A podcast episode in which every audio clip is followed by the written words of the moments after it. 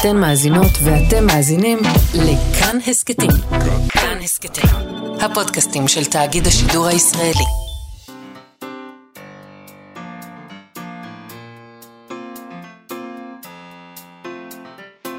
מה שכרוך עם יובל אביבי ומה יעשה לה.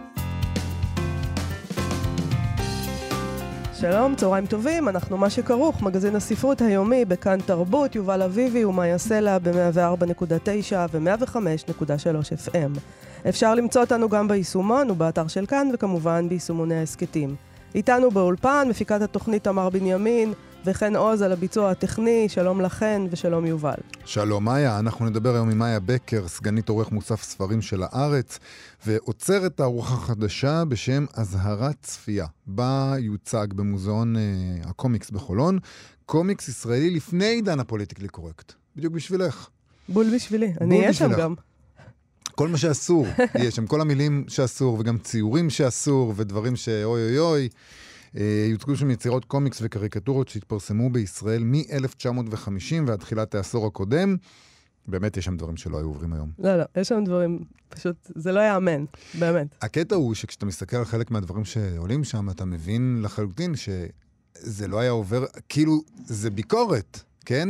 הם עושים, הם משתמשים באיזה מונח שאסור להגיד אותו יותר, אבל הם, הם לא מבקרים את המונח. לא תמיד. אז זהו, יש, כל, יש, יש, יש את הסוג הזה, יש. ויש את הסוג שזה פשוט גזענות. כן, הגזענות כן, כן. הישראלית, איך שהם מציירים את התימנים וזה, זה לא ביקורת. חד משמעית. וזה לא אירוניה, וזה אבל לא... את מבינה שיחד עם המקרים האלה של אה, גזענות ישראלית אמיתית, כן. זרקו לפח גם את הביקורת על הגזענות, את הביקורת המושחזת והפרודית. כלומר, הם נכון. לקחו את הדבר עצמו, הם אמרו, טוב, בואו נבטל. מי זה הם? זה אתם. לא, זה. לא אני, זה לא אני. אני לא, אני לא אמרתי אתה, אמרתי אתם. אתה הלבנה בתוך ה, המבנה הזה. תראה, יש בעיה עם הדבר הזה, כי אם אתה מתעסק ב... ב אם אתה מתחיל לתהות על העניין הזה של עלבון, אז עלבון זה, כל אחד יש לו, אני, אתה נעלב מזה, אני נעלבת מזה, אז כאילו, אם אנחנו מנסים לא להעליב אף אחד, אז אנחנו אה, מבט... יכולים לבטל את רוב הדברים. עצם הקיום שלנו הרי מעליב חלק מהאנשים. זהו, אני חושב שזה היה ריקי ג'רווייס, הקומיקאי, אני לא בטוח שזה הוא, אבל... לא נורא, הם לא, הוא לא יאשים אותך עכשיו בזה שנתת לו יותר מדי קרדיט. תחפשו אותי בעוד טעות, אני יודע מה, תחפשו אותי. אה, תעלבו. נגיד שזה ריקי ג'רווייס, אה, שאמר, באיזה זכות אתה חושב שאתה יכול לחיות את חייך, להתהלך 80 שנה בעולם הזה, ושאף אחד לא יגיד לך משהו שפוגע ברגשות שלך? מי אתה חושב שאתה? מלך תאילנד? מה? איזה כיף למלך תאילנד, אבל. אף כיף. אחד לא פוגע ברגשות שלו. איזה... כ- חלק לא פגעו... מעיזים. לא, חלק פגעו וזה נגמר באמת לא טוב. כן, נכון. אבל כולם רוצים להיות מלך תאילנד עכשיו, שמישהו פוגע בהם, זה ייגמר להם לא טוב. נכון. אבל באמת כיף להיות ריקי ג'רווייס, שלא אכפת לו. הוא פשוט עולה לבמה ואומר את כל הדברים שאסור, גם כשזה מול האנשים הכי חזקים בהוליווד. לא, יש עוד כמה, הוא לא היחיד. לא, הוא לא היחיד. ריקי כ- כאידאה, כן. נקרא לזה. מסכימה. עוד מעט נדבר על ריקי ג'רווייס כאידאה עם מאיה בקר אוצרת התערוכה אזהרת צפייה, ונדבר אחר כך גם עם הסופרת, העורכת, המו"לית של הוצאת פטל, אביבית משמרי, על המורות שלה לספרות, בפינה שלנו שמצדיעה למור... למורים הטובים שהיו לנו לספרות. אולי נדבר גם על המורים שלנו בהזדמנות Mm. בפינה הזאת, אבל אנחנו לא המרכז פה. תמיד אני דוחף את עצמי. אנחנו לא המרכז פה, אתה המרכז פה. אני המרכז פה. זה אני, כן. יש לי כמה סיפורים טובים על מורים לספרות, מורות. טוב, נתחיל עם מכתב ששלח לנו מאזין של התוכנית, מכתב שבו הוא נדרש לסוגיות שמעסיקות אותנו בתוכנית לא מעט. ביתר שאת בשבועות האחרונים, מצב, מצב ענף הספרים. ולא יש זווית מאוד מרגשת, אבל גם כזאת שראויה לבחינה.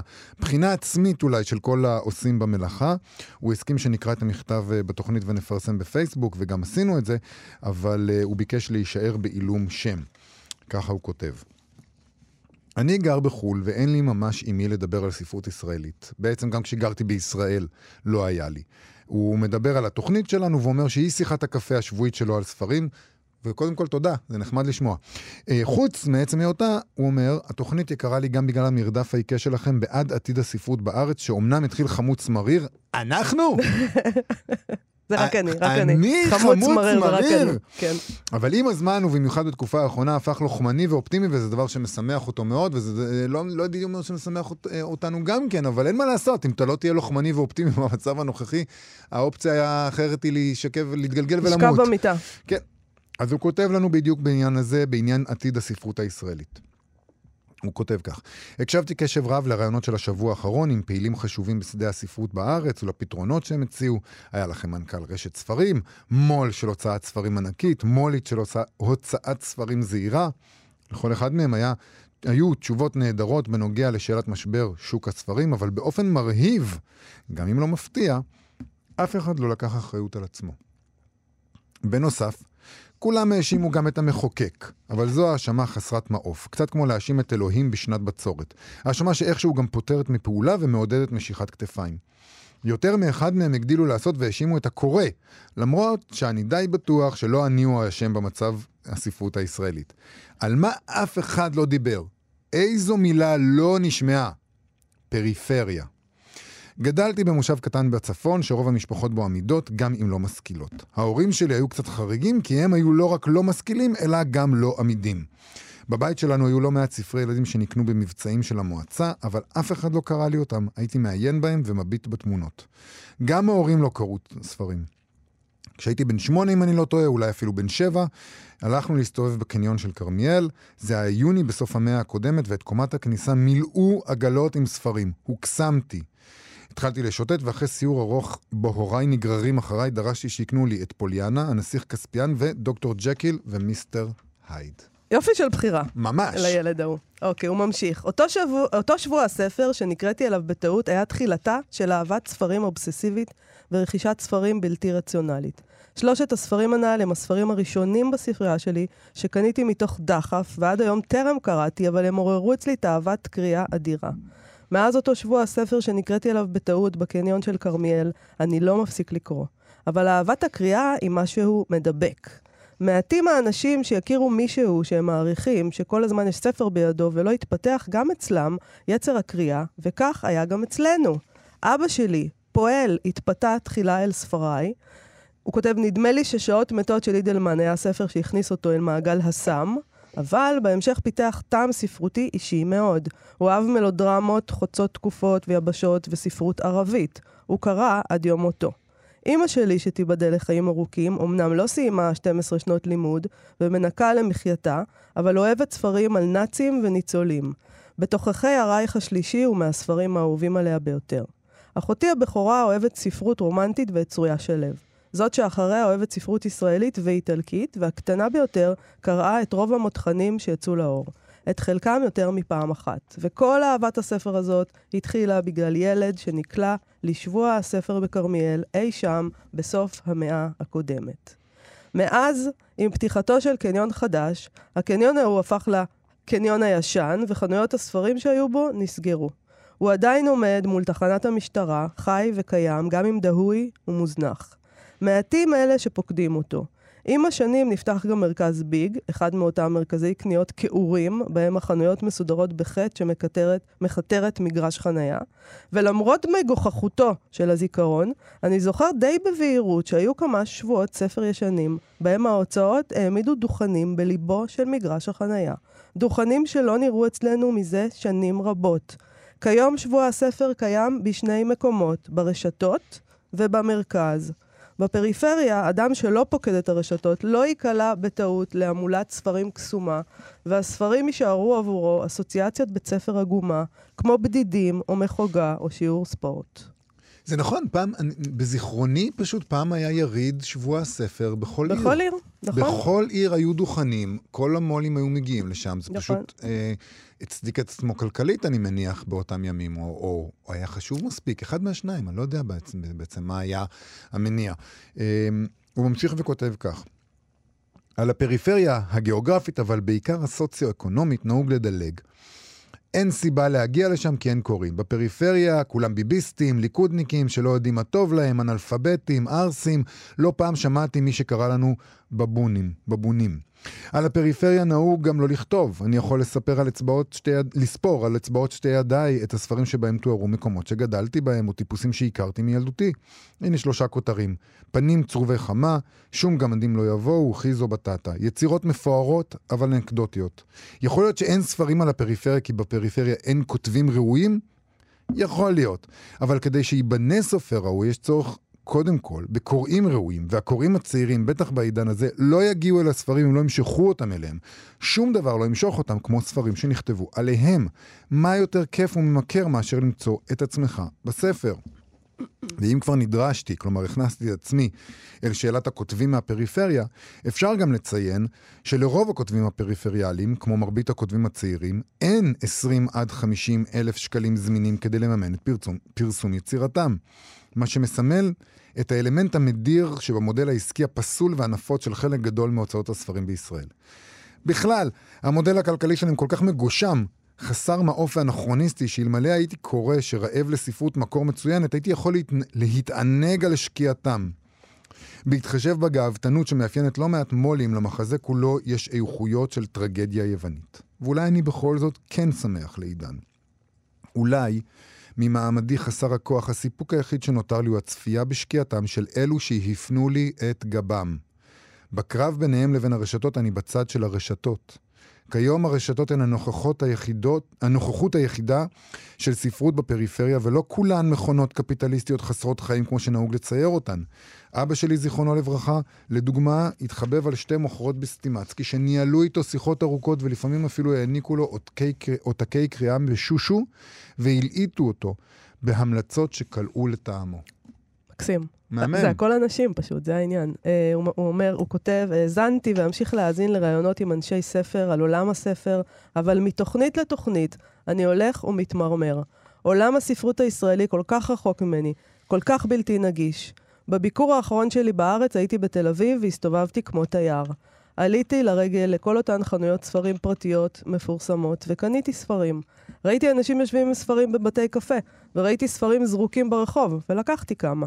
בתל אביב הספרים נמצאים בכל. אני, שראיתי במו עיניי איך אנשים לא משכילים נכבשים על ידי הספרות ואהבת הקריאה, מסרב להאמין שהמחזה התל אביבי יכול להתרחש רק שם. זה לא נס, זה משהו שיכול לקרות באמת. הספרות עד כדי כך חזקה. כמזרחי, דור שני, אני מפחד מאוד מלחוש תחושת קיפוח, מפחד מאוד מהעלבון של הוריי, ממעמד הלוזר הנצחי, אבל אני מאזין לרעיונות עם אנשי ספר, ואף אחד לא מדבר עליי, עלינו, על איך להחזיר גם אותנו אל הספרות, ואני לא יכול שלא להרגיש שנעשה לי עוול, שפסחו עלינו, או, יותר גרוע, ששכחו את קיומנו. ב-2032 שוב יהיה שבוע הספר בכרמיאל. יהיה יריד מרשים, ויהיו שם דוכנים של כל ההוצאות, גדולות וקטנות, ולא מעט סופרים יבואו לחתום על ספריהם. הקוראים יהיו רבים, והקוראים יגדלו משנה לשנה. ספרות המקור שתימכר שם תהיה משובחת, ותיקרא באהבה גדולה. כל הטוב הזה עוד רחוק, הספרים ההם טרם נכתבו, אבל זה יקרה. אה, אודה לכם, הוא כותב לנו, אם בתוכניתכם תביאו את הפריפריה למרכז, אם לא תשכחו אותה ותעלו אותה לפעמים על ראש שמחתכם, ותקרבו את החזון אל העולם. זה חזון מאוד יפה, והוא כנראה גם צודק. מצער אה, לומר. זה נכון שזנחו את הפריפריה, אני חושב... זנחו, חושב- אנחנו זנחנו. אפשר כבר לדבר על... פשוט לקחת גם על זה אחריות. זנחנו. אה, אני תוהה האם באמת אפשר להגיע למצב הזה שבו החזון ה- האוטופי הזה ב-2032 בכרמיאל באמת קורה. צריך אה, שיהיה לאנשים אכפת מזה. אתה יודע, אני... היו הרבה תגובות באופן אה, מדהים. נכון, היו הרבה מאוד תגובות לדברים שלו, רבים התרגשו מהם, אה, היו... ו- וכתבו גם אצלנו. נכון, אה, אבל זה, זה יש, יש איזה עניין כזה שיכול להיות שהבן אדם הזה פשוט צודק, שאני לא יודעת מי הוא, אני מודה לו קודם כל על המכתב הזה. אה, המרכז כהרגלו חי את חייו ושוכח את הפריפריה.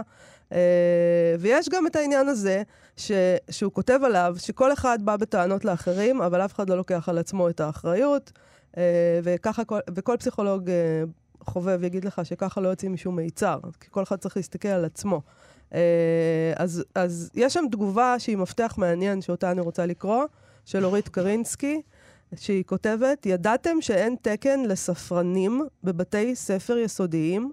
ידעתם שאין ספרייה בכל בית ספר יסודי? ידעתם שאין סעיף תקציבי קבוע לרכישת ספרי קריאה בבתי ספר יסודיים? כמה חשיפה ונגישות לספרים נמנעות ממאות אלפי ילדים כל שנה מחדש. אם כבר מחאה, זו מחאתי, וזה באמת מצב מזעזע. החינוך הממלכתי, החילוני, אני חייבת לומר, ויתר על האפיק הזה בלי למצמץ. אני לא רואה שהורים אה, יוצאים לרחובות על, דבר, על הדבר הזה. אה, אתה יודע, ברור שבתל אביב שזה העיר החזקה במרכז, אז להורים פחות, אתה קונה את הספרים לילדים שלך, אתה לא- דואג לא להם זה, לדבר הזה. לא רק זה, יש ספריות אה, בבתי ספר בתל אביב. יש ספריות בבית ספר של הבן שלי, נפתחה עכשיו ספרייה בית ספרית. יש ספרנית? יש ספרנית, יש הכל. יש אז אה, הכל. כנראה העירייה מממנת את זה, כי יש- זה לא משרד החינוך מממן. זה תלוי, זה תלוי, זה גם עירייה, וזה גם נגיד אה, הורים שדוחפים לזה, הורים מאוד מאוד חזקים שדוחפים לזה. אבל עוד פעם, זה תל אביב. זה תל אביב. מה עם הפריפריה? נכון. שם אף אחד לא דוחף. אולי צריך לעשות איזה מין מדרג כזה, של אה, באיזה בתי, באילו בתי ספר דחוף מאוד למדינה אני הייתי לפתוח עושה משהו ספריות מאוד מאוד שהם- אה, טוטליטרי. יש לי רעיון טוטליטרי מאוד. מפתיע מאוד שיש לך? רעיון טוטליטרי. כן. יש שם בקבוקי. תבערה ברעיון שלך? אה, העונש הוא בקבוק תבערה, אבל הרעיון הטוטליטרי הוא הדבר הבא. בית ספר בתל אביב עם הורים חזקים, שמממן בעצמו, אה, או, דוחף, או, אה, או עירייה חזקה, כמו תל שמממנת ספרנית וספרייה לבית ספר, תחויב, אם היא עושה את זה, לממן גם ספרנית וספרייה בבית ספר מרוחק בפריפריה. מעולה. אין מה לעשות, תל אביב תחלוק את האושר שלה עם מקומות קטנים שאין להם. מעולה, יש לי עוד רעיון, הרעיון יש שלי. לי עוד רעיון. ואחרי הכל, כל הדבר הזה קורה מהארנונה שלי, ככה שאני, גם משל... זה, זה לא כאילו. מישהו אחר, זה אני. כן. כל מי שקונה דירה בתל אביב ביותר מעשרה מיליון שקלים, מחויב לקנות למשפחה מעוטת יכולת אה, דירה בעשירית המחיר לא, פשוט ב- צריך להעלות בפריפריה. את מס הרכישה, אין שום, זה, זה הדרך. הבעיה היא, מה עושים אחרי זה עם מס הרכישה? אני מסכימה בעיקרון עם הרעיון שלך. כן, יובל. בסדר. החזקים אה, אה, יממנו את החלשים גם, לא, כן? אני אומר, זה נכון מה יחלקו שאת את אומרת. העושר שלהם. צריך לחלוק את העושר, אבל עכשיו אנשים פותחים מה- מאהלים חדשים, כי אין להם איפה לגור, אז, אז אולי לפני שאנחנו... לא, אולי לא. בצד, side by side. By להם, side. תקנו להם דירות ותקנו להם ספרים.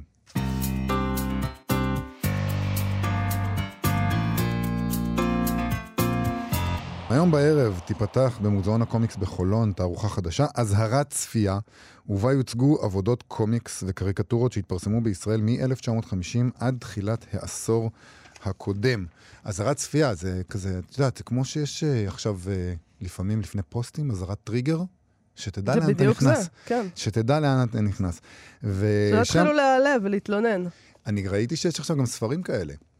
אה, כן, שיש עליהם אזהרה? כתוב אה, אתמול הייתי. בשבוע הספר. כן. וניגשה איזו גברת לדוכן, ואז שאלה את המוכר, אה, האם הספרים האלה, יש בהם, אה, אה, האם הם נקיים? זה, זה היה הדבר. נקיים. זה היה המושג שבו היא השתמשה.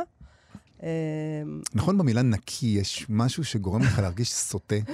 כן, כי אם משהו נקי. אז אתה אומר לעצמך, וואו, מה היה צריך לנקות שם? בדיוק. כשאתה לא מסתכל. טוב, אה, התערוכה הזאת כנראה בתער- לא נקייה. לא נקייה, אה, כותבת עוצרת התערוכה מאיה בקר. אה, אנחנו יכולים לראות איך השתנו הנורמות, אילו תהליכים חברתיים ותרבותיים עברנו, איזה גיבורים, בדיחות עברו אל מחוץ לתחום המותר, וגם הפרודיה על זה, זאת אומרת, גם, גם העובדה שהקומיקס וה, וה, והקריקטורות האלה היו יכולות להיות אה, אמצעי לתיקון. אה, אבל גם הן נמחקו. היום היא כותבת פוסט מהפכת Me Too, כשסופרמן יוצא מהארון, Ms. Marvel היא מוסלמית ממוצא פקיסטני, קשה לדמיין עולם שבו חבורת ילדים עבריים נקלעת לאי שורץ כושים אוכלי אדם. הברווז של דודו גבע, מטרידן סדרתי שטוף זימה, רודף אחרי בלונדיניות שופעות חזה. סעדה, סעדיה מרוודיה, גיבור העל התימני, מתעופף על שטיח בפאות מסולסלות. הרצל, הארס של אורי פינק, מנופף בטיליון חי, והמורה חווה של ירמי פינקוס כורתת לעצמה יד כדי לבלות בחוף הנכים. מאיה בקר, מלבד אותה עוצרת התערוכה, היא גם סגנית עורך מוסף ספרים של עיתון הארץ. שלום, מאיה בקר. שלום רב. אז מה, את עושה צרות? כן, זו תערוכה מלוכלכת. נפלא. אה, כן. כבר, כבר התלוננו? כבר קיבלתם כאילו איזה... חכו, רק נפתח היום בערב. מה, רק, אה, מה, רק, מה, רק מהמילים אזהרת צפייה אפשר לדמיין את uh, מכתבי התלונה וההפגנות בכיכר העיר. מחר, מחר יפגינו. היום הם כן, יראו במובן ומחר הם יפגינו. במובן הזה אני, זה, זה באמת ראוי להערכה גם שהמוזיאון הסכים לקחת על עצמו את הדבר הזה, תוך ידיעה שזה בטח אה, יביא כאב ראש לא קטן. בואי נדבר רגע. בוא נדבר על מה שמוצג שם, כי יש שם דברים שבאמת לא יאמנו, שהיו אה, פעם מבחינת הגזענות ומבחינת אה, איך שהתייחסו לנשים וכל מיני דברים, דברים שהם היו אה, באמת אה, התופעות כשלעצמן. כן, אבל כן. אה, יש דברים שהם בדיחות, סרקזם, פרודיה, בכל זאת הם אסורים היום, למרות שבעצם הם תגובת נגד לדברים שלה, כן, כשלעצמם. אני, אני, אני חושבת שבגדול באמת אפשר לחלק את העבודות לשתיים. יש אמ, את העבודות משנות ה-50, 60, 70, שזה באמת הדבר עצמו. זאת אומרת, כושים זה כושים, תימנים, אה, בדיחות על ציצים, אה, כל הדברים מהסוג הזה. אמ, ואחר כך יש, אה, בעיקר בשנות ה-90, שזה גם תקופה שהעיתונות נורא פרחה במובן הזה. רוב העבודות שם אה, מעיתונות, שזה כבר אנשים כמו דודו גבע, או זאב אנגלמאייר, או רות ומודן, ירמי פינקוס, איציק רנר, שזה אומנים שאני חושבת שההתעסקות שלהם עם הדברים האלה כבר היא מתוך איזו מודעות, מתוך, מתוך התרסה, מתוך רצון לעצבן, או להיות אה, ביקורתיים כלפי הדברים האלה. אז, אז, אבל לא זה, בדיוק גם, אותו- אבל זה גם דברים שבעצם את חושבת שהיום לא היו עוברים? כאילו נגיד המורה חווה של שהיו ירמי עוברים. פינקוס כורתת לעצמה יד כדי לבלות בחוף הנכים? לא יכול להיות היום? בעיניי לא. Mm. היום אה, בעיניי לא, כי, שמעי, זה יכול להיות בכל מיני מין זירות אה, צדדיות, אבל כן. זה דברים שהתפרסמו עד לפני איזה 20-15 שנה בידיעות אחרונות, בארץ, במקומות שהם כאילו הזרם המרכזי.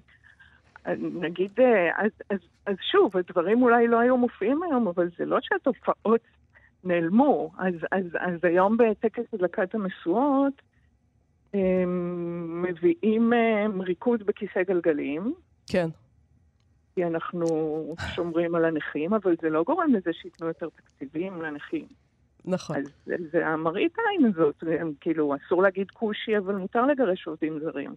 התופעות הן אותן תופעות, רק שאנחנו מנקים את זה מה... יותר מזה, מה, בוא, העובדה שאנחנו מסלקים את הפרודיה ואת הביקורת ואת ה, את המופעים המאוד מאוד וולגריים של הגזענות ואת, ה, ואת הפרודיה הוולגרית על המופעים הוולגריים האלה כשלעצמם, מאפשרת לנו להמשיך להיות האנשים האלה ולהיות גזענים ולהיות מיזוגנים בלי שנצטרך להתעמת עם הוולגריות שמעורבת בעניין הזה. לגמרי, בגלל זה אני חושבת שיש משהו ב- בתערוכה הזאת שנכנסים ופתאום רואים במכה את כל הדברים האלה, ש, שאתה מרגיש, זאת אומרת, זה נורא מצחיק, אבל זה גם מעורר איזו אי נוחות, או אני, אני לא יודעת, שכל אחד ירגיש מה שהוא מרגיש, אבל, אבל יש לזה איזה אפקט כזה, שאתה רואה פתאום קיר של כושים, וקיר של תימנים, וקיר של שמנים ונכים והומואים, אה, וזה הרי אסור, אסור להגיד את הדברים האלה ואסור להראות את הדברים האלה. אז אה, לרגע בחדר אחד מותר, וזה קצת נחמד. ספרי על עבודת האיסוף, מאיפה, מאיפה ליקטת את כל הדברים האלה? אמ, זה ממש אמ, חודשים ארוכים של ל- לנבור ולחפש. זאת אומרת, גם דיברתי פשוט עם הקומיקסאים עצמם. שיתפתי אותם בנושא וביקשתי שיעזרו לי לחפש בעבודות שלהם, במה שהם זוכרים, אם יש דברים שיכולים להתאים, אה, או להפנות אותי לדברים שהם זוכרים מהעבר. וחוץ מזה, עבודת ארכיון. זאת אומרת, קודם כל יש למוזיאון הקומיקס בחולון אה, ארכיון גדול Mm. של עבודות. אז אה, כל העבודות שהן כזה שנות ה-50-60, הארץ שלנו, דבר לילדים כאלה, אז אפשר לחפש שם, וגם חיפשתי היום... זהו, זה היה חומר לילדים כל האד הטוב הזה. זה- כן, זה מה שמדהים, זה בארץ שלנו כל הדברים האלה. השעשועון האהוב עליי אה, מצא את זוגות התימנים, שצריך להקיף, יש כזה כל מיני תימנים אה, בצד תימני בלבוש מסורתי עם פאות וכל זה, וצריך למצוא אבל את מה דעתך על. הטענה, הטענה, את יודעת, זו הייתה תקופה אחרת, לא ידענו יותר טוב, עשינו מה שיכולנו, וכולי וכולי. זה מה שאומרים. אה, מלא גרמנים אומרים את זה. זו הייתה תקופה אחרת, עשינו יותר, זה, זה מה שידענו, להרוג יהודים. לא, בסדר, זה כבר דיון, אה, אה, מסובך של אה, אותו דיון של, אה, אוקיי, נורמות של הטרדה מינית של פעם והיום, שזה, שזה נכון במידה מסוימת. אפשר לבטל את זה שכש, שכש, כשאני רואה אה, קריקטורה משנות החמישים, אז היא בכל זאת משנות החמישים. אה, אבל זה, בגלל זה זה מעניין לראות את זה היום, כי כי אני לא חושבת שהאנשים השתנו. זאת אומרת, שוב, זה מה שמותר או אסור להציג. או לעשות, כאילו היום נורא מנקים את זה, אבל זה לא אמ, כמו שקריקטורות שיש שם של אה, כל מיני נשים עם אה, מחשוף אה, עמוק, מסתובבות כזה בבגד ים בחוף, וכל מיני גברים מסתכלים ושורקים להם. זה לא התנהגות שהיא... שהיא שונה ממה שיש היום. זה נכון, אבל יש גם את העניין של היום, נגיד דווקא העניין עם התימנים, ואת שלחת לנו כמה מהקריקטורות, אז ראיתי את כן. צמדי התימנים. הרי יש uh, המון המון אנשים שמכחישים את העניין הזה בכלל. כלומר, זה בעצם מה שזה מראה. כי יש הכחשה מאוד מאוד גדולה. יש אנשים שאומרים, לא, אנחנו בכלל לא, זה, אין פה, אין הבדל בין אשכנזים למזרחים, ואף פעם לא היה, ואף פעם לא הייתה גזענות, והיום בטח שאין השד כן. העדתי וכל הדבר הזה, ופתאום את רואה את זה, עוד לא, לא ראית את הארוחה, את אומרת שיהיה קיר שלם של הדבר הזה, זה לא, העניין. היה. קיר, אבל יש כל מיני. אז, אז בטח שהיה, מה זאת אומרת? כמו שיש ל, ליאיר גרבוז סדרת עבודות, ציורים שנקראים, שנקראות אה, טבע דומם מעוטר בתימני. אה, שזה... זה מין תקופה כזאת שהייתה בשנות ה-70, שזה היה, אגב, יגידו לך גם שזה לא מתוך איזה גזענות. לא, מתוך זה מתוך ביקורת זה... על הגזענות לא, אולי. לא, אני אומרת, זה היה מין אה, אוריינטליזם נחמד כזה, שהנה הגיעו אנשים עם לבוש שונה ומיוחד. כן. ו- וגם כבר שאלו אותי, גם בהדרכה של המוזיאון שם, למה בעצם, למה בעצם המשחק, השעשועון הזה של להקיף את זוגות התימנים, למה הוא, כלומר, מה לא בסדר? מה לא בסדר, מה, כן. כן, כאילו לא אומרים עליהם שום דבר רע.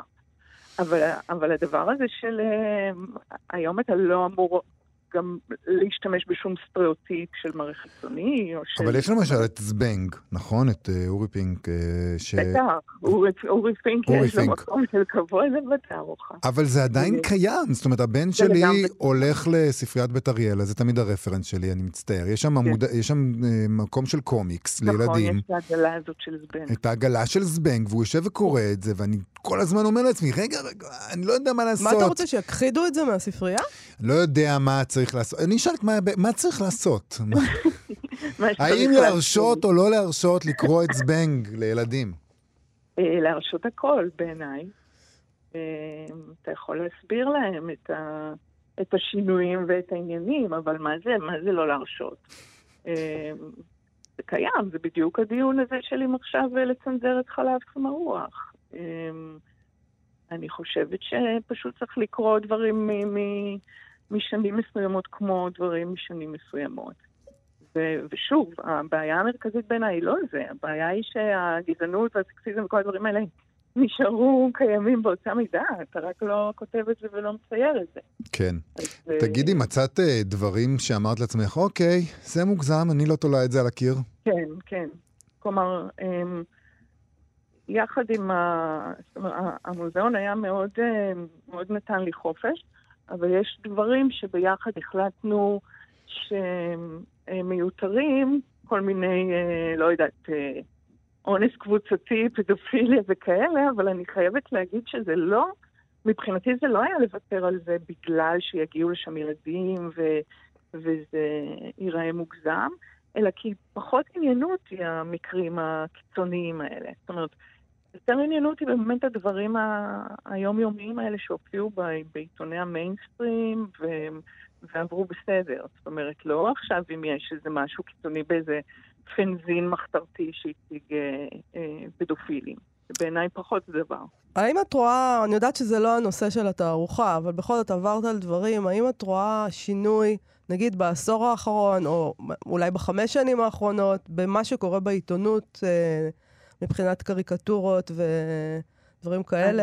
אני, אני, כמי שגם עובדת בעיתונות כבר יותר מ-20 שנה, אני נורא מרגישה את ההבדל הזה, לא רק בקומיקס וקריקטורה, אבל אני יודעת שחלק מאוד גדול מה, מהזמן ומהאנרגיה של עורכים ושל כותבים בעיתונים הולכים על הדבר הזה של מה מותר ומה אסור ומה יפגע ומה יעליב. אני חושבת שזה מאוד פוגע באיכות המוצרים. אני חושבת שיש זהירות מופלגת, ויכול להיות, אגב, שהיא, שהיא עכשיו מופעלת הרבה יותר על הצד הזה, כלומר, על הצד הליברלי, הפרוגרסיבי, אבל אני כן רואה, נגיד, קריקטורות סופר וולגריות בצד השני. לא מזמן היה את ה... כל הסיפור הזה עם המגזין של ערוץ 14, שהציגו כן. מין...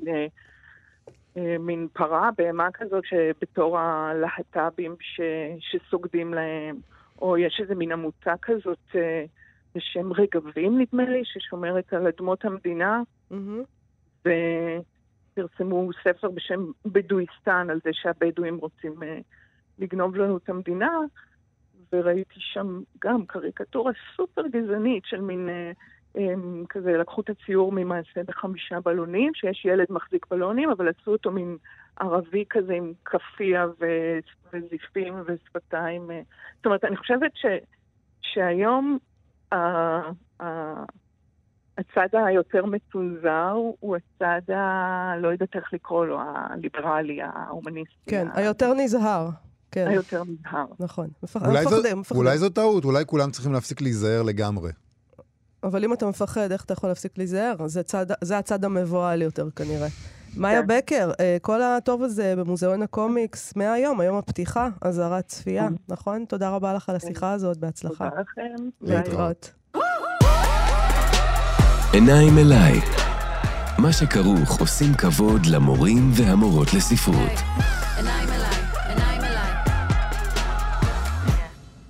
אנחנו, מה שכרוך בכאן תרבות, אני פשוט מתה על האות הזה, זה פשוט דבר נפלא. אנחנו עם הפינה המיוחדת, כמו ששמעתם, לכבוד אה, שבוע הספר העברי, שבה אנחנו מבקשים לשמוע על מורים משפיעים, מורים טובים לספרות. לנסות ללמוד מה זה מורה טוב, איזה השפעה יכולה להיות לו, לשמוע שזה אפשרי בכלל. איתנו היום הסופרת, העורכת והמו"לית של הוצאת פטל, אביבית משמרי, שתדבר על שתי מורות כאלה, שתיים, לא אחת, בתיה לוי ויהודית שפי. שלום, אביבית משמרי. אהלן. שלום שלום. שתי מורות טובות, זכית. כן, זכיתי, זכיתי. אז בואי אמ, נשמע עליהן, מה זה היה, איפה זה היה. אוקיי, איפה זה היה? אז uh, הראשונה הייתה ביסודי, והשנייה הייתה בתיכון. אז בואי נתחיל ביסודי איתה ש- עם בתיה לוי. אני מופתע נכון, האמת, כי ביסודי. אני, אני לא זוכר שביסודי בכלל יש מורה לספרות. זאת אומרת, יש לך... זה משהו הרבה יותר... לא, עושים ממש, יש ממש מורה לספרות ב, ביסודי? בטח, בבית. ספר יסודי כצנלסון בחולון הייתה בתיה לוי. הייתה. היא הייתה גם מחנכת, אני כבר לא זוכרת אם שלנו או של כיתה אחרת, אבל היא לימדה ספרות, וזה היה ברור שזה השטח שלה. אה, ומדובר באמת אמצע שנות ה-70, שזה ממש עתיק כבר. כן. אמ, והיא נכנסה לכיתה ואמרה, טוב, היום נלמד ספרות, אתם, כל אחד הולך לקנות מחברת לקסיקון ספרותי, ושלחה אותנו וקנינו מחברות בכריכה קשה כזאת עם אה, אלפון כזה, כמו שכתבו פעם את הטלפונים, כן. לפי א' ב'. אמ, והתחלנו אה, א', אה, אגדה, ב', בלדה, ג', אה, לא זוכרת מה, ד' היה דימוי. ולכל, אה, כן, לכל דבר היה הגדרה. אמ, היא נתנה, זה היה ברור שהיא מין מעיין נובע כזה של מקור וידע, מין אולד סקול כזה, ידע לקסיקלי, אה, מוסדר, המדוד, והייתה יושבת ומכתיבה לנו את ההגדרות. ו... זה גם להתייחס כתבנו. נורא ברצינות לילדים קטנים, שפשוט היום מלמדים אותם באיזו צורה די מזלזלת. כלומר, אף אחד לא היה עושה את זה, כי היו חושבים, רגע, הם קטנים מדי בשביל זה וזה, זה כן, נשמע ממש... מטאפורה, איזו מילה נורא גדולה, הם לא יבינו. בוא, כן, בוא, בוא, לא, בוא לא נסבך אותם עם הדברים האלה, והיא פשוט סיבכה אתכם עם הדברים האלה. נכון, נכון. אה, אה, כן, היא הציבה דרישות, אה, דרישות שהיה אפשר לעמוד בהן, אבל הציבה דרישות. צריך להבין שזה היה בית ספר טוב, זה לא היה בית ספר... אה, זה, לא היה איזה... זה היה בית ספר טוב, עם רמה, עם מורים מעולים, אפילו ברוח תנועת העבודה. אני באמת לא יודעת איך התגלגלתי לשם בחולון של שנות ה-70, אבל... אה, אה, היה לנו כבוד למורים ועשינו מה שהם אמרו, אבל אני בתור, אה, אני ממש שתיתי את זה כמו מים חיים, כי לא יודעת איך זה היה, איך זה עבר לילד שלא אוהב ספרות. אני, לי לא היה עם מי לדבר שם על ספרות. והחומר הזה היה פשוט בשבילי, וואו, הנה כל הידע הזה רק מחכה לשים בו סדר, ו- ו- ואיפה שתרצו יש עוד. אמ, רגע, ו- ו- כתבתי ככה ברצון, ולימים באמת אה, נעזרתי בדיוק בהשראה הזאת, כי אני עובדת עם הספרייה הלאומית, ביקשו ממני לכתוב את התחקיר, את הבסיס לתסריטים של הפודקאסט הספרותי, Mm, של המרכז ללימודי רוח שם.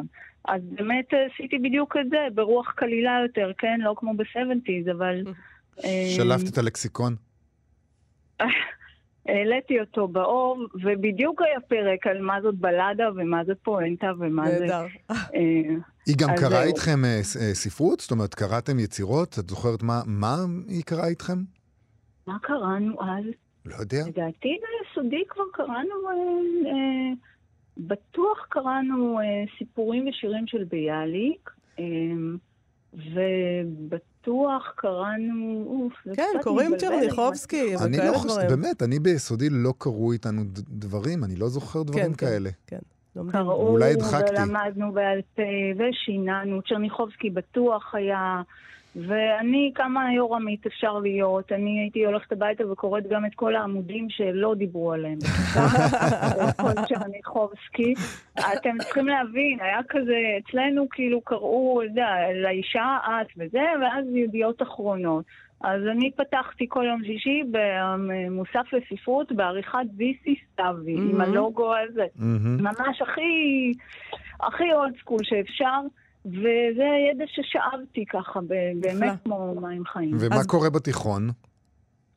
בתיכון אה, הגעתי לתיכון אה, מקיף תל גיבורים, שהיה גם הוא בית ספר אה, ככה יחסית צעיר וטוב וברוח אה, טובה, ואז נכנסת לכיתה אה, יהודית שפי, ככה עם אה, אה, חיוך אירוני קטן בזווית הפה, ומתחילה לדבר על שירה מודרנית. פתאום, פתאום הכל לובש כזה עוד איזה מלבוש. זה כבר לא הידע של האנציקלופדיות, זה כבר עוד איזה משהו, אה, סאבטקסט ורבדי משמעות ככה אינטואיטיביים ואיזשהו ברק אירוני כזה של... פתאום היא דיברה על אה, ויזלטיר ועל דליה רביקוביץ' ועל, ונתן זך, כל מיני שירה מודרנית, זה היה גם בבגרות, כן? אבל... אז קראו לזה שירה צעירה, אני זוכרת, גם אני הייתי אז בשנים נכון, האלה. וקראו לזה, נכון. זה, זה ממש היה חטיבה כזאת של שירה צעירה, וזה היה וולך, נכון. אבידן, ויזלטיר. כן. בדיוק, בדיוק, עם אבידן, עם... אה, מעניין אם אה, היום מלמדים אותם שירה צעירה, רומן אייזנברג וחבורת אה, הווה להבא וכאלה. כן, אה, נכון, אז, אז החבר'ה האלה היו יותר צעירים, זה נכון. אבל המורה אה, הזאת, זו מורה כזאת שמה? מה מה, מה היה מיוחד בה? למה היא דווקא? אה, מי, יהודית, יהודית שפי. אני חושבת שהיא באה, היא עבדה במערכת והכל היה בתוך המערכת, והיא באה והיא נכנסה לכיתה, שוב, עם, ה, עם החיוך הקטן הזה, והיה ברור שאם רוצים לדבר איתה על עוד משהו אחר שהבנו ולא מסתדר עם הזה, אפשר, כי היא בדיוק תביא את זה, את הסאבטקסט, המשהו הממזרי הזה, משהו שהוא אולי גם חתרני קצת. אמ, משימת כתיבה קצת יותר מתוחכמת, למשל היא הייתה נותנת לנו, קראנו את כן וים, לכתוב קטע מהנקודת מבט אחרת. אז אני כתבתי על נקודת מבטו של הדג או משהו כזה. אה, איזה יופי. לא, זה תרגיל נפלא. זה תרגיל. מעולה. תרגיל נפלא. ועכשיו יקראו את זה בכיתה, תקלטו את אה. הפדיחה, ואני כזה, אוקיי. אמ, נדמה גם לי יש, שזה... אה, אחרי זה היו ספרים כאלה, נכון? את כל ה... זאת אומרת, גם בספרות אה, עושים אה, תרגילים כאלה, שאתה לוקח יצירה פתאום, ומישהו נכון. כותב, פת... סופרים וסופרות כותבים את היצירה, הקוד- אה, יצירה מידועה, איזה, איזה יצירת אה, נכון, מופת. כמו המשוגעת בעליית הגג מג'יין אייר. אה, בדיוק, יצא דבר כזה, אני לא זוכרת איך קוראים לו כרגע, אבל אה, כאלה, ולדעתי זאת הפעם הראשונה שכתבתי אה, פרוזה. אה, עד אז רק אה, כתבתי וערכתי עיתון אה, שיצא אצלנו בבית, אני ואחי, על סטנסיל. אה, את חושבת אה, שלולי שתי המורות האלה היית אה, עוסקת בספרות, או שיכול להיות שזה הדבר שהוביל אותך להיות אה, לקריירה הזאת, להיות אה, מי שאת מבחינה מקצועית? זו שאלה מאוד טובה, כי תמיד אהבתי את, ה, את התחום הזה ותמיד נמשכתי אליו ולמילה הכתובה, ואני חושבת שהן טיפחו באמת, טיפחו את הערוגה הזאת. אה, אני לא יודעת לומר מה היה אילו, אבל אני כן יודעת שהם נתנו שם המון דלק, המון אה, הבנה שיש עולם שלם ובואי רק ותפצחי אותו. אה, והנה בואי, אחת אמרה בואי תלמדי ובואי תעמיקי, והשנייה אמרה בואי תתני דרור לצירתיות. ובאמת עובר קו אה, ארוך מאוד, אבל מאוד יציב, מהשנים ההם לשנים האלה, שאני פתאום סופרת, רק אחרי גיל 40, כן, הוצאתי ספר. אה, עורכת ומוציאה לאור סדרת אה, פרוזה עם אלי הירש ואת הספרים של אה, שולמית אפפל, שהיא באמת משוררת על, והאמת שהייתה אז מהמשוררים הצעירים. כן, שירה צעירה. אה, אז הכל התחיל עם נכון. בתיה לוי, בבית ספר יסודי בכצלנסון חולון, ועם יהודית שפי מתיכון מקיף תל גיבורים בחולון. נכון. אביבית משמרי, תודה רבה לך על השיחה הזו. כבוד ושמחה. תודה רבה, לכם. אביבית, להתראות. טוב, ביי ביי. טוב, אנחנו מסיימים עם uh, הסבר מדעי. זו תוכנית רצינית, כן? יש לנו הסבר מדעי לסוגיה שמטרידה אותי אישית, בטח מטרידה עוד uh, כמה מאזינים. למה אנחנו שוכחים ספרים שקראנו? אני חייב להודות שאצלי זה מאוד מאוד בעייתי. Uh, לפעמים ככה אני מגלה שכתבתי פעם ביקורת על ספר, ולא רק שאני לא זוכר כלום מהספר, אני לא זוכר שקראתי אותו בכלל, ואני מסתכל על הביקורת הזאת כאילו היא דבר זר. מי כתב את זה? איך יכול להיות uh, שקראתי את זה? אני מתברר שאני לא לבד. Uh, זו בעיה גלובלית, או לפחות uh, בעיה שמשותפת לנו ולבריטים. בגרדיאן החליטו uh, לשאול מומחה מדוע אנחנו שוכחים uh, ספרים, ופנו לדוקטור שון קינג, פסיכולוג קוגניטיבי שיסביר. נכון, והוא אומר שם ש, אה, שמה שקורה ל- לרוב הוא שכשמנסים להיזכר בספר, הזיכרונות של כל הספרים שקראנו מפריעים, נכנסים לתוך תהליך ההיזכרות. ולמעשה, ככל שאתה קראת יותר ספרים, יש יותר אה, פוטנציאל להפרעה. כי יותר ספר, ספרים מפריעים לתהליך ההיזכרות. זאת אומרת, אז אם אתה קורא הרבה ספרים, אתה לא יכול לזכור את מה שקראת. הם שה- מפריעים, מתנגשים שם אחד בשני. המוח כאילו, באמת, הוא ממש מפגר. הוא אומר, הוא אומר, אה, אה, מה, ספר? אוקיי, הנה כל הספרים שקראת. ודוחף- המוח זה דבר מדהים, זה הוכחה שיש אלוהים, זה דבר קסום ופילי, ואתה אומר שהוא מפגר. יפה מאוד. מקסים. אה, הוא מסביר שם שאנחנו נוטים יותר לשכוח היום, כי המוח שלנו הפנים את האפשרות שיש לנו זיכרון חיצוני. נכון. פעם היינו צריכים לסמוך על מאגר הזיכרון הפנימי שלנו, שהוא המוח עצמו. יש לנו דיסק און קי כזה, פנימי, והיום יש לנו אמונה קוגניטיבית. שהמידע שנזדקק לו יהיה זמין בזיכרון החיצוני שלנו, שהוא המחשב או הסלולרי שאנחנו מחזיקים, ולכן הוא יעדיף לשכוח דברים שנראים לו מיותרים כדי לשמור מקום לזיכרונות שלא יכולים להישמר בזיכרון האחר. וספר... והנה, תראה איזה דבר גאוני זה המוח. ובזמן כל תראה כך איזה קצר, דבר גאוני. בזמן כל כך קצר, איך כבר התרגל המוח לזה? תחשבי על תהליכים כרגע אבולוציוניים. אמרת שהוא מפגר. בסדר, ל side by side, אמרנו, גם וגם. אין גם וגם. גם אין, אתה לא וגם. יכול להיות, מוח זה דבר גאוני, מופלא, בריאת האל, ואז גם להגיד עליו שהוא מפגר. זה, זה דבר גאוני, אני עוד זוכרת את הימים העתיקים שבהם זכרתי מספרי טלפון. בדיוק, אבל זה. כבר מיותר, את לא צריכה. אבל לא אני חושב על זה. באמת, מבחינה אבולוציונית, התהליך שהגוף או המוח או עובר כדי להגיע בשלב מסוים לאיזושהי תצורה יותר מתאימה למציאות המשתנה. זה דברים שלוקחים עשרות אלפי שנים לפעמים. אבל לא, כאן המצאנו טכנולוגיה, ותוך עשר שנים המוח שלנו אומר, מגניב, אני אעשה דברים אחרת לגמרי מעכשיו. כן, זה נחמד, אה, בעיקר לאנשים כמונו שחיו גם וגם. כן. אז, אה, אז יש להם, אני חושבת שהם נושאים עליהם הרבה אשמה, הרבה פעמים. אוי, איך אני לא זוכרת. אוי, פעם זכרתי מספרי טלפון, אנחנו מתחילים להגיד, זה בגלל הקורונה, זה בגלל שאני מבוגרת, זה בגלל... לא. זה פשוט, המ- המוח שלך פינה את המקום הזה לדברים אחרים, תירגעי, הכל בסדר. יש לך את המספרים בנייד, את לא חייבת לזכור אותם. הכל טוב, את לא כזאת גרועה.